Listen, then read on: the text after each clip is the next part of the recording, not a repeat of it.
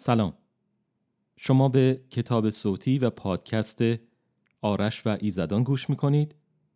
به نویسندگی میشل آهونسیان و به گویندگی من آربی موسسیان.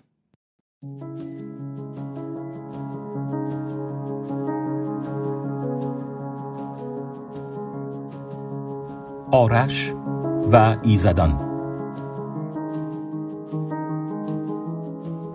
نوشته میشل آهونسیان.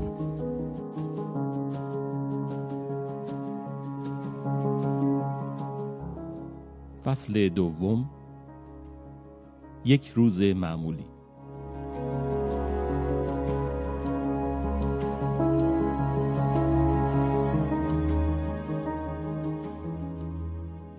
اولین چیزی که شما باید در مورد من بدونین اینه که من یک پسر بسیار بسیار معمولی و نرمال هستم.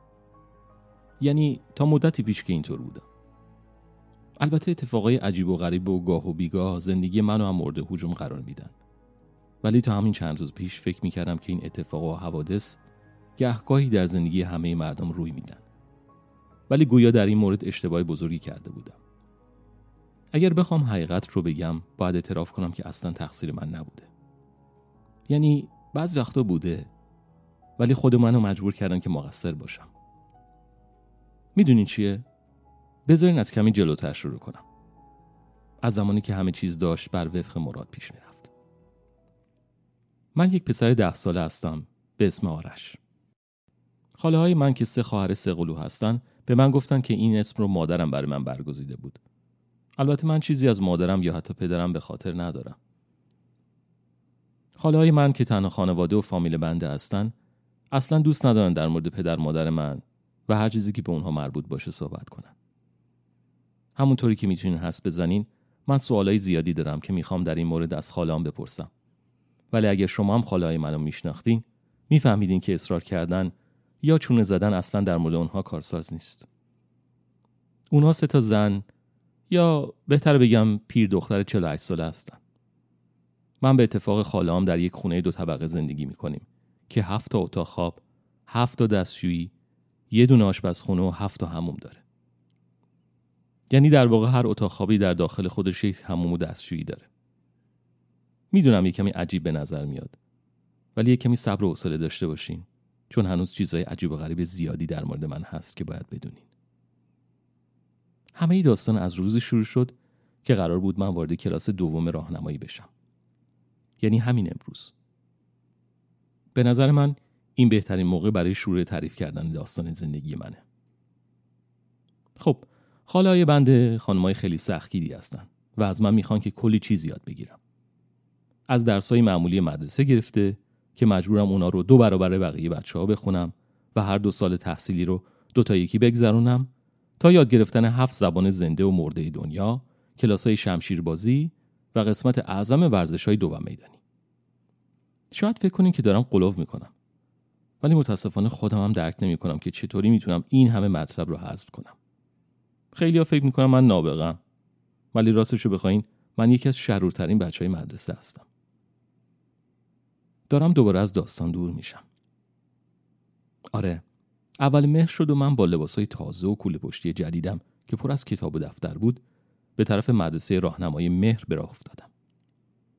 پارسالم در همین مدرسه بودم و باید اعتراف کنم که بجز دو یا سه مورد واقعا سال محشری داشتم.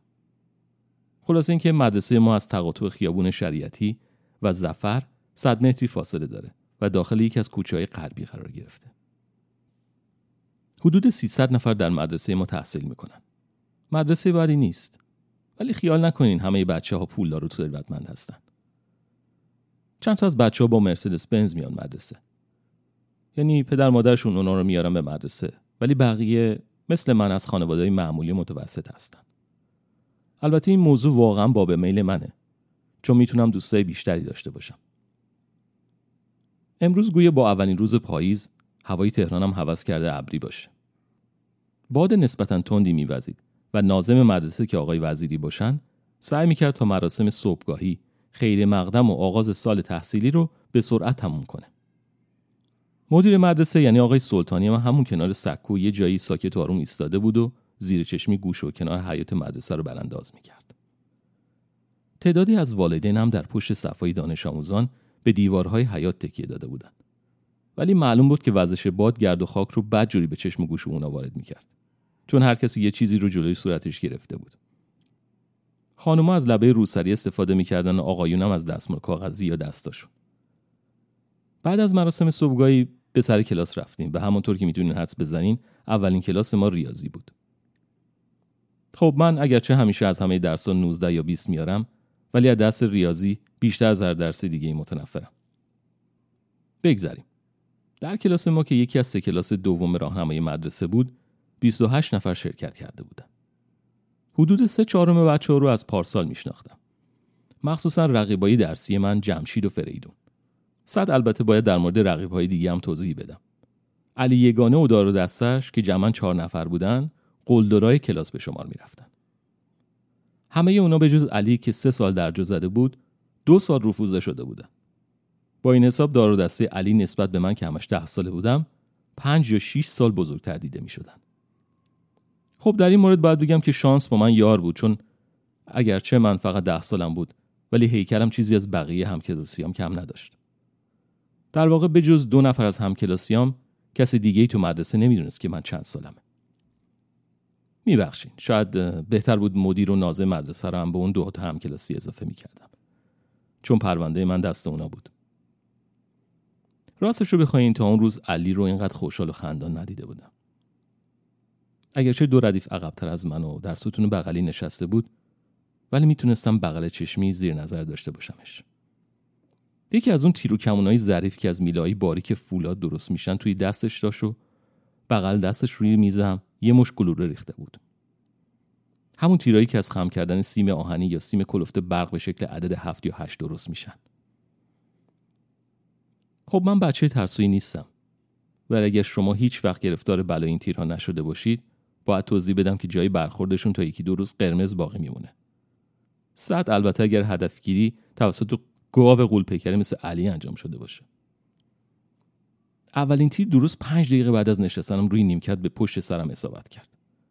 قبل از اون صدای آخ و اوخ یه دو نفر دیگه هم در اومده بود. سر کردم همین اول کاری خونسردی خودم از دست ندم. مخصوصا که اتفاق عجیب دیگه ای افتاده بود. جمشید که پارسالم رقیب ممتاز بنده به شمار می‌رفت و تونسته بود همیشه منو مجبور کنه که در رتبه شاگرد دوم قرار بگیرم دوست صمیمی من به شمار نمی‌رفت. من سال گذشته روی نیمکت کلاس با فریدون یعنی شاگرد سوم کلاس میشستم ولی امروز فریدون اصلا با من احوال پرسی نکرده بود و درست جلوی درب کلاس روی اولین نیمکت نشسته بود. در مقابل آقا جمشید خرخون که تا حالا به جز کلمه درود تقریبا حرف دیگه ای با من رد و بدل نمی‌کرد اومده بود و درست بغل من نشسته بود. می‌دونم عجیبه ولی همونطور که گفتم از وقتی خودم رو شناختم اینجور اتفاقای عجیب برای من معمولی بود. معلم هنوز سر کلاس نیومده بود و من مشغول خانوندن جای اصابت تیر اول علی بودم که یک دفعه تیر دوم درست خورد بغل سرم و حتی قسمت بالای گوشم از این حمله درمون نموند. شاید یه خود زیاده روی بود چون بلند شدم و در حالی که سینم رو از هوا پر می کردم با قیافه عصبانی به طرف نیمکت علی رفتم. این هم یه چیز دیگه ای که شما باید در مورد من بدونین اصلا حوصله زورگوها و قلدرا رو ندارم. اگه بدونم که احتمال داره زورم به اونا می‌رسه فوری دعوا رو شروع می‌کنم که یه وقت لقب ترسو و بزده روی من نذارن. خلاصه علی یگانه که به خودش مطمئن بود حتی از جای خودش بلندم نشد. منم همین که به بغل نیمکت اون رسیدم دستم رو به سرعت جلو بردم تا تیرکمون رو از دستش در بیارم. ولی علی آقا کاملا آماده این حمله بود و با سرعتی بیشتر از سرعت دست من دست خودش رو به همراه تیرکمون به زیر میز برد. ولی وقتی علی عقب رفت و دست من بدون تومه موند چشمم به اون تیرایی روی میز افتاد که مثل یک تپه کوچیک درست وسط میز جمع شده بودن. علی هم متوجه شد که من به اونا نگاه می‌کنم ولی چون دستاش زیر میز بودن نتونست جلوی عکس العمل منو بگیره. همون دست راستم که جلو برده بودم رو به سرعت به سمت انبوه تیرها بردم و با یک حرکت همه رو ریختم روی کف کلاس. درست بین به پرواز در اومدن تیرها از روی میز و سقوط اونا به سمت زمین به یک باره تمام بچه های کلاس بلند شدن و سرپا ایستادن. ولی چون من پشتم به تخت سیاه و در به ورودی بود گویا متوجه ورود معلم ریاضی به سر کلاس نشده بودم. همونطور که یک نیشخند تمسخرآمیز به علی تحویل می‌دادم به سرعت برگشتم تا برم سر جای خودم. ولی کم مونده بود که مستقیم برم داخل شکم معلم تازه ریاضی. خانم معلم درست پشت سر من ایستاده بود و با اون چشمای عصبانی و ابروهای گره کرده که از فرط هیجان یکیشون داخل اون یکی فرو رفته بود داشت به چشمای من نگاه می‌کرد. پارسال که اومدم مدرسه راهنمایی توی مدرسه معلم خانم نبود و همه دبیرا آقا بودن. ولی گویا امسال شرایط عوض شده و باید اقرار کنم که شرایط به صورت جالبی عوض شده بود. کسی که دماغ تو دماغ من ایستاده بود قدی داشت که فقط سه انگوش از من بلندتر بود. نمی‌خوام بی احترامی کنم ولی این خانم اگر قرار بود معلمی کنه باید می‌دونست که کوتوله تشریف داره. چون اگه پای تخت سیاه میستاد احتمالا فقط ردیف اول کلاس می‌تونستن اونو ببینن. دومی موضوع جالب این بود که این خانم اصلا خانم نبود بلکه صورتش نشون می‌داد که یه دختر 15 یا 16 ساله بیشتر نیست. در واقع اولین چیزی که باعث تعجب من شد این بود که چرا بچه ها با دیدن اون سرپا ایستاده بودن. خب شاید بگید همه منتظر معلم بودن و این تازه واردم اونچنان با ابهت و قاطعیت بالای سر من ایستاده بود که در هیچ کس شکی باقی نمون که ایشون معلم ریاضی باشن. خانم معلم جدید بعد از چند ثانیه نگاه کردن به چشمای من دست چپ خودش رو بالا آورد و با انگشت اشاره خودش مستقیم به نقطه وسط بین دو چشم و بینی من اشاره کرد و با صدایی که بیشتر به صدای یک آدم نظامی یا کسی که کارش همیشه فرماندهی دیگران باشه گفت آرش سلطانی اگه یک بار دیگه کلاس منو به هم بریزی از همین چراغ سقف اتاق حلقاویزت می‌کنم. حرفی که معلم تازه وارد زد به اندازه قیافه دست چپ خانم که روبروی صورت من قرار داشت تعجب آور نبود در واقع اصلا تعجب آور نبود چون این دختر خانم 16 ساله دستی داشت که با قیافه صورتش جور در نمی اومد. دستای این خانم بیشتر به دستای خانم هفتاد یا حتی 90 ساله شبیه بود. با ناخونهایی که حداقل به اندازه دو سانتیمتر از انگشتا بلندتر بودن و تازه رنگشون سیاه زغالی بود. منظورم این نیست که اونا رو سیاه لاک زده باشه بلکه به طور طبیعی سیاه بودن. درست مثل این بود که این خانم قبل از اومدن سر کلاس ناخونا، انگشتا و قسمتی از دست خودش رو داخل جوهر سیاه و توسی فرو کرده بود و بعد از اینکه مطمئن شده بود که جوهر خوش شده اومده سر کلاس. من بچه چندان ترسویی نیستم ولی این یارو داشت بدجوری روی من تاثیر میذاشت. بدون اون که حرفی بزنم سرم رو پایین انداخته و آروم از کنار معلم جدید رد شدم و رفتم روی نیمکت نشستم. معلم تازه وارد همین که از نشستن من مطمئن شد همونطور که هنوز انگشتش به روبرو اشاره می کرد روی پای خودش چرخید و با قدم های سریع به سمت تخت سیاه رفت.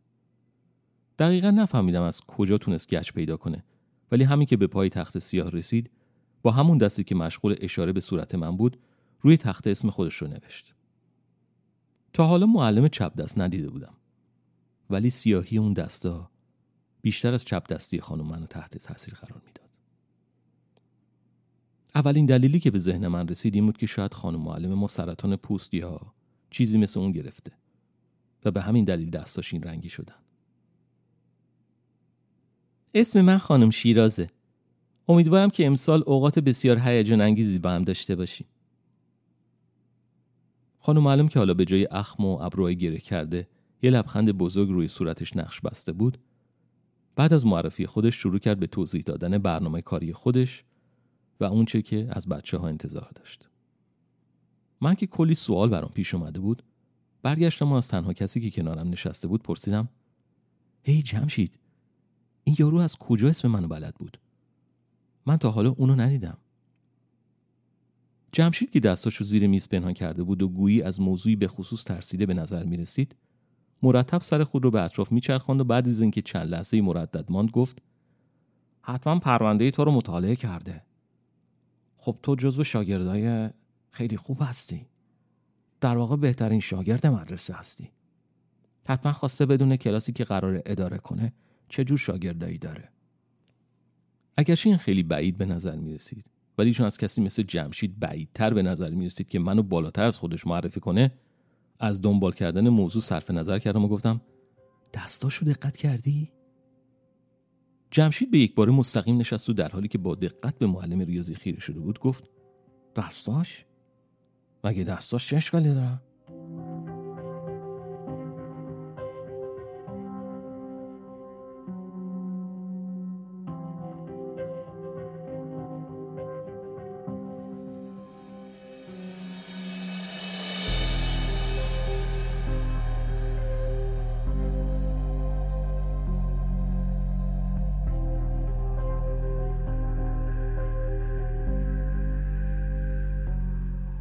من که به حافظه خودم شک کرده بودم از بین سر چند نفری که جلوتر از ما نشسته بودن نگاهی به خانم شیراز انداختم و گفتم خب مگه نمی‌بینی؟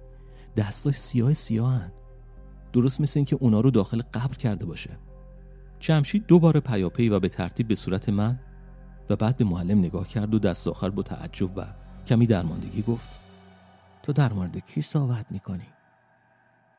منم که دیگه داشتم صبر و حوصله خودم از دست می‌دادم و خیال می‌کردم جمشید داره منو مسخره می‌کنه گفتم خب خانم معلم. ولی گویا این کلمات با صدایی بلندتر از اونچه من می‌خواستم از دهنم بیرون پریده بودن چون همه بچه ها به طرف من چرخیدم و خانم شیراز گفت بله چیه؟ چیزی می‌خوای بپرسی؟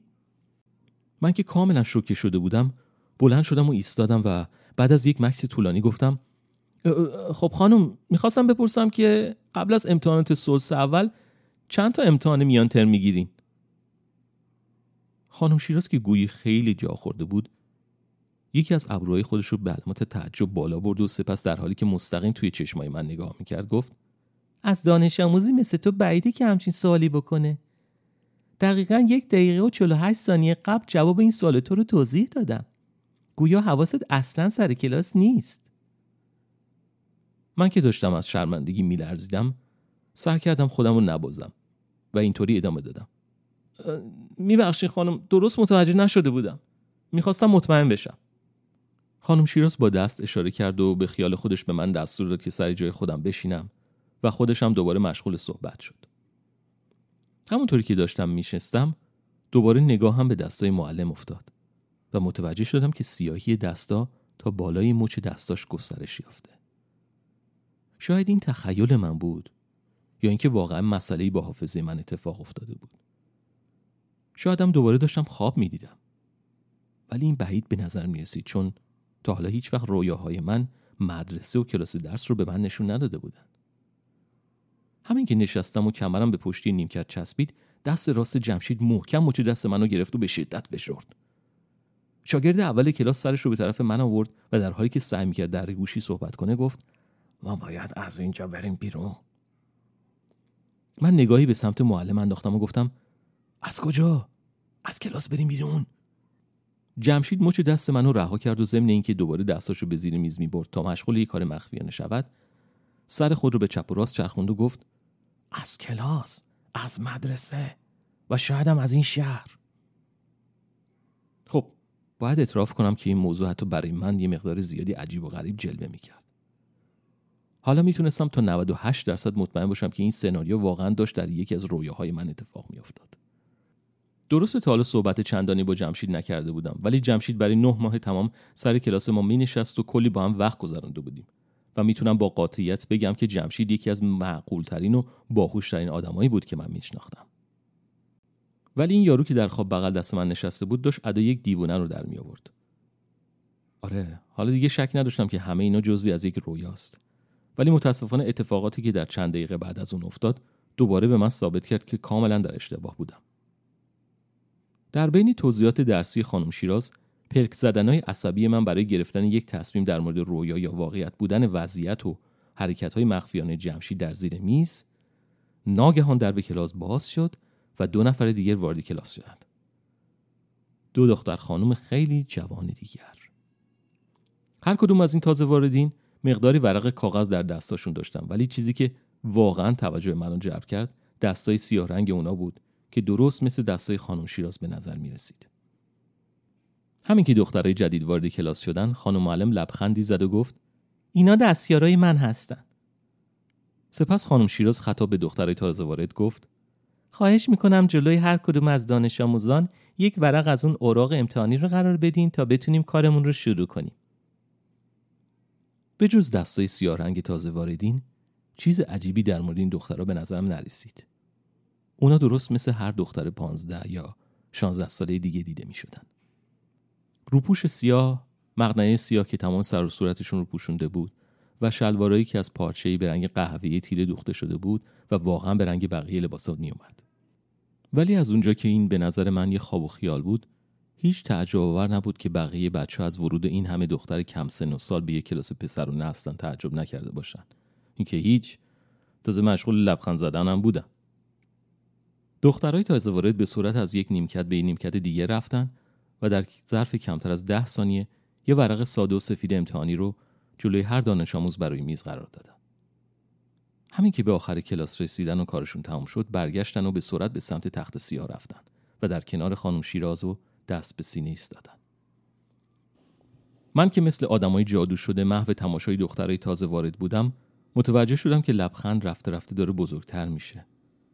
وقتی دیگه جایی برای گشاد شدن اضافی اون تبسم باقی نموند چشمایی دو تازه واره که تا چند ثانیه پیش معمولی و قشنگ جلوه می‌کرد با رنگی قرمز و زرد شروع به درخشیدن کرد و من متوجه شدم که یه چیزی داره میسوزه چون یک جور بوی سوختگی به بینی من می‌خورد همین که سرم رو پایین انداختم تازه متوجه شدم که کاغذهای سفید رنگی که جلوی من و بقیه بچه ها قرار داشت مشغول سوختن هستن ولی به جای آتش و دود سفید و خاکستری یه نوع دود نارنجی و سبز از اونا بلند می‌شد.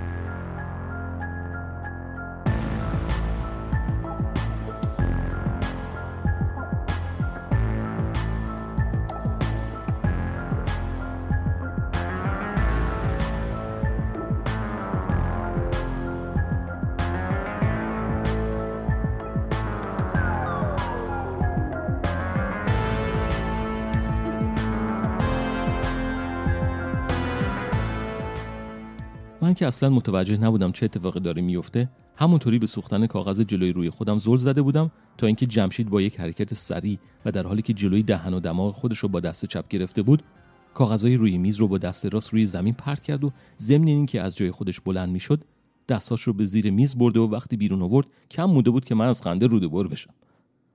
ولی قبل از خندیدن من صدای فریاد کوتاهی از سمت درب کلاس شنیده شد و وقتی سرم رو بالا گرفتم متوجه شدم که بچه های کلاس دارن یکی یکی از هوش میرن. هر کسی که اون دود نارنجی و سبز رنگ رو نفس کشیده بود داشت از حال می‌رفت. سر بچه ها یکی یکی بر روی میز فرود می اومد و با شدت به همون کاغذ نیمه سوخته و خاکستر شده برخورد می کرد. فریاد اول با فریادهای دیگه همراه شد و این بار تونستم صدای فریدون رو تشخیص بدم. آقا فریدون یعنی دوست صمیمی بند پاشده و کاملا روی میز خودشون ایستاده بود و جالبه بدونین که یک گرز بزرگ با سری به شکل گاو شاخدارم توی دستش بود. دوباره خندم گرفت چون این درست همون چیزی بود که دست جمشیدم دیده بودم. باید اعتراف کنم که این رویا داشت از حد و اندازه طبیعی یک رویا بیرون میومد ناگهان فریدون با صدای بلند و خطاب به جمشید گفت زود باشون از اینجا ببر بیرون من جلوشونو می‌گیرم. تو گویی همه اینا داره از صفحه یک تلویزیون پخش میشه و منم مثل هیپنوتیزم شده مشغول تماشای این فیلم سینمایی مهیج هستم و فقط چیپس، ذرت بوداده و پپسی کم دارم. همچین حوس ذرت بوداده و پپسی کردم که زبونمو در آوردم و دور لبای خودم چرخوندم. درست در همین موقع بود که چشمم به معلم ریاضی خودمون افتاد. حالا به جای اون دختر نوجوان یه موجود خارق العاده عجیب پای تخت سیاه ایستاده بود. خب نمی‌دونم چطور باید این صحنه رو توضیح بدم. مخصوصا که اولین بار بود با یک هیولا روبرو می شدم. خانم شیراز دیگه چندان جوان و خندون به نظر نمی رسید. حالا بدنی با قد بیشتر از دو متر داشت. از پوست بازوهاش، گردنش و قسمت پایینی صورتش به خوبی معلوم بود که بیشتر از 150 سال عمر داره. چون خب چون پیر به نظر می رسید. قسمت بالای صورتش رو نمی‌تونستم ببینم چون یک کلاه بزرگ روی سر خانم معلم قرار داشت. البته این کلاه که میگم شاید درست نباشه.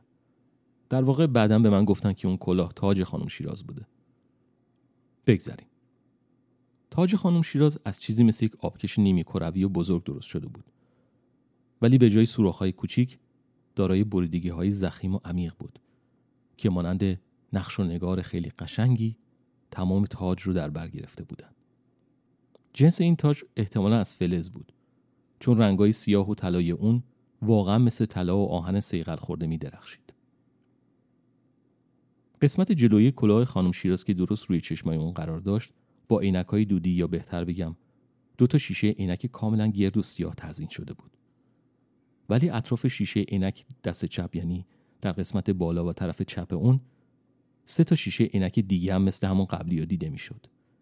و اولین فکری که به مغز من رسید این بود که اگر این هیولا پنج تا چشم خارج از توازن روی صورتش داره من یکی اصلا نمی‌خوام صورتش رو ببینم خانم شیراز همونطور که به سمت من نگاه می‌کرد به یکی از دخترای دستیارش دستور داد که به سمت درب کلاس بره و مواظب باشه تا هیچ کس از کلاس بیرون نره. بعد از اون دستای خودش رو به سمت بالا برد و درست بالای تاج اونا رو به هم نزدیک کرد. ناگهان بین انگشته و کف دستای خانم معلم یک گوی کوچک از نوری نارنجی رنگ به وجود اومد و شروع به بزرگ شدن کرد. شاید تمام این جریانا برای فریدون و جمشید هم جالب به نظر می چون هر دو نفرشون همون جوری که گرزای خودشون رو دو دستی جلوی بدن گرفته بودن با دقت به کارهای هیولا نگاه می‌کردن. فریدون وقتی اولین جرقه نور بین دستای خانم معلم رو دید با یک پرش از روی نیمکت به هوا پرید و همونطور که به سمت دربی کلاس خیز برمی داشت گرز بزرگ خودش رو بالای سر برد تا موقع فرود اومدن هر چیزی که جلوش بود رو از بین ببره. دستیار معدب خانم معلم که در جلوی درب بسته کلاس قرار داشت و تا اون موقع مثل تمام دخترای نوجوان دیگه مدرسه ای با روپوش و مغنعه خودش معدبانه و خبردار ایستاده بود به یک باره جلوی چشم من منفجر شد و از داخل این انفجار یک جنگجوی خارق‌العاده شگفت‌انگیز به جای اون دستیار معدب بیرون پرید. احتمالا نمونه این دخترای جنگجو رو داخل کارتونای تخیلی و افسانه ژاپنی و کتابای مصور نقاشی دیده باشین. ولی اون چیزی که سر کلاس ما ظاهر شد دیگه تخیل و افسانه نبود. چون اولین کاری که کرد بلند کردن سپر بزرگ و بیزی شکل خودش بود. سپری که درست مثل کلاه خانم معلم ریاضی از آهن یا فولاد و فلزی که من فکر می‌کنم طلا باشه ساخته شده بود و به همون صورت دارای بریدگی و نقش و نگارای تو خالی بود مطمئن هستم اگه دختر جنگجو سپر خودش رو بالا نمی آورد گرز فریدون نه تنها دختر بیچاره رو طرف می‌کرد بلکه اونو مثل یک موچه زیر خود له می‌کرد ولی وقتی گرز فریدون با اون شدت به سپر برخورد کرد جرقه هایی از محل برخورد بلند شد و دوست بنده فریدون همونطور که پریده بود با شدت به عقب پرت شد. حالا می‌تونم با خیال راحت بگم که آقا فریدون شایسته نمره 20 بود. چون با وجود اون ضربه شدید و چرخ زدن در هوا تونست به فاصله 3 متر عقبتر و با دوتا پاش روی یک میز دیگه فرود بیاد. البته بچههایی که سرشون روی میز بود گویا شانس آوردن چون فریدون سر هیچ کدوم رو زیر پای خودش آبگوشتی نکرد. جمشید با دست یقه پیراهن منو گرفت و کاری کرد که من مجبور بشم از سر جای خودم بلند بشم و از داخل نیمکت برم بیرون. وقتی بالاخره برای بار دیگه چشمم به سمت تخته سیاه افتاد یک درد شدید و سوزناک تمام آرنج منو فلج کرد. فکر می‌کنم مدیر و نازم و حتی تمام بچه های مدرسه صدای ناله گوش خراش منو شنیدن خب اگه شما هم توسط یکی از اون تیرها یا بهتره بگم پیکانهای واقعی که مخصوص تیر و کمونه مورد اصابت قرار می گرفتید حتما فریادتون به آسمون می رسید. مخصوصا اگر اون پیکان از طلا درست شده بود و از جلوی کتف شما بدنتون رو سوراخ می‌کرد و سر خونی و قرمزش از پشت بدنتون بیرون می‌زد. وقتی درد به من مهلت کافی داد تا چشمای خودم رو باز کنم متوجه شدم که دختر دستیار دومی که هنوز در داخل روپوش و روسری به سر می برد مشغول آماده کردن تیر بعدیه. توی دستش به جای تیر و کمان معمولی یه دونه از اون اسلحه های مدرنتر مخصوص پرتاب پیکان قرار داشت که با ماشو و مثل تفنگ معمولی عمل می‌کنن. جمشید دیگه منتظر آماده شدن اسلحه دستیار نشد. محکم مچ دست منو با کف دست راست خودش گرفت و در حالی که منو به سمت پنجره کلاس می‌کشید گرز خود که در دست چپ بود رو به شدت به سمت شیشه پنجره پرت کرد. حالا دیگه مطمئن بودم که داخل خواب یا رویا نیستم. چون اینو می‌دونستم که احتمال نداره توی خواب از درد فریاد کشیده و تمام صفات اونو تحمل کنید و در عین حال بیدار نشین. گوی نارنجی رنگی که بالای سر معلم مشغول بزرگ شدن بود حالا به اندازه یه توپ دولایه پلاستیکی به نظر می رسید و من اصلا دلم نمی‌خواست بدونم که این اسلحه عجیب قراره چه بلایی سر من در بیاره. مخصوصا که یک پیکان مسخره عهد باستانی تقریبا نصف بدن منو فلج کرده و مسئول سیاهی رفتن چشمام به شمار می‌رفت. پنجره های کلاس ما برخلاف سپر کاملا فضایی دخترک جنگجو هیچ گونه مقاومتی در برابر گرز گاوسر جمشید نشان نداد و بعد از برخورد ذرات شیشه چوب و البته امواج صدای حاصل از انهداب اونا به همراه گرز جمشید به سمت حیات مدرسه به پرواز در اومدن. در میان درد وحشتناک شونه من و عجله جمشید برای کشیدن همون دست فلج شده و صدای نره های فریدون که سعی می‌کرد تا خودش رو بین ما و گروه معلم و دستیاراش قرار بده چشمای من موقعی باز شد که فهمیدم ما داریم از لبه پنجره کلاس خودمون که در طبقه دوم ساختمان مدرسه قرار داشت به سمت حیات میپریم. شاید بگین خب آرش یه طبقه ارتفاع که چیزی نیست. ولی اگر شما هم اولین بارتون بود که از ارتفاع چهار متری میپریدین مسلما احساس منو درک می‌کردین از لحظه پرش به بعد رو چندان خوب به یاد ندارم. چون گویا تیری که توی شونه من جا خوش کرده بود علاوه بر اینکه خودش فضایی به نظر می رسید یه نوع زهر فضایی هم با خودش داشت که بدجوری حال منو به هم ریخته بود. همینقدر می‌دونم که جمشید در همان حال سقوط به طرف حیات گرز خودش رو در وسط زمین و هوا قاپید و بعد از رسیدن به زمین شونه خودش رو زیر بغل من جا داد و بنده رو کشون کشون از حیات مدرسه بیرون برد. شاید سه یا چهار کوچه دور شدیم. شایدم بیشتر چون من نیمه بیهوش بودم و درست حالیم نمی‌شد که زمان داره چطور میگذره. خلاصه جمشید بالاخره منو در میون دو تا پراید سفید رنگ روی زمین قرار داد و اولین چیزی که گفت این بود که گردن بند من کجاست. قبل از اینکه بیهوش بشم دوبار پلک زدم. بار اول شله آتیشی که بین شاخهای گاف سر گرز جمشید شله می‌کشید جلوی چشمم بود و بار دوم داشتم به فرود یک پرنده خیلی بزرگ که از آسمون پای می اومد نگاه می‌کردم. شاید این تخیل من بود ولی بدن اون پرنده درست مثل این میمون که از آتیش ساخته شده و صد البته پراید بغل دست ما در مقابل اندازه اون پرنده حرفی برای گفتن نداشت. ای کاش در اون لحظه که از هوش می‌رفتم یه نفر پیدا می‌شد و به من می‌گفت که اون روز معمولی ترین روز بقیه عمر من خواهد.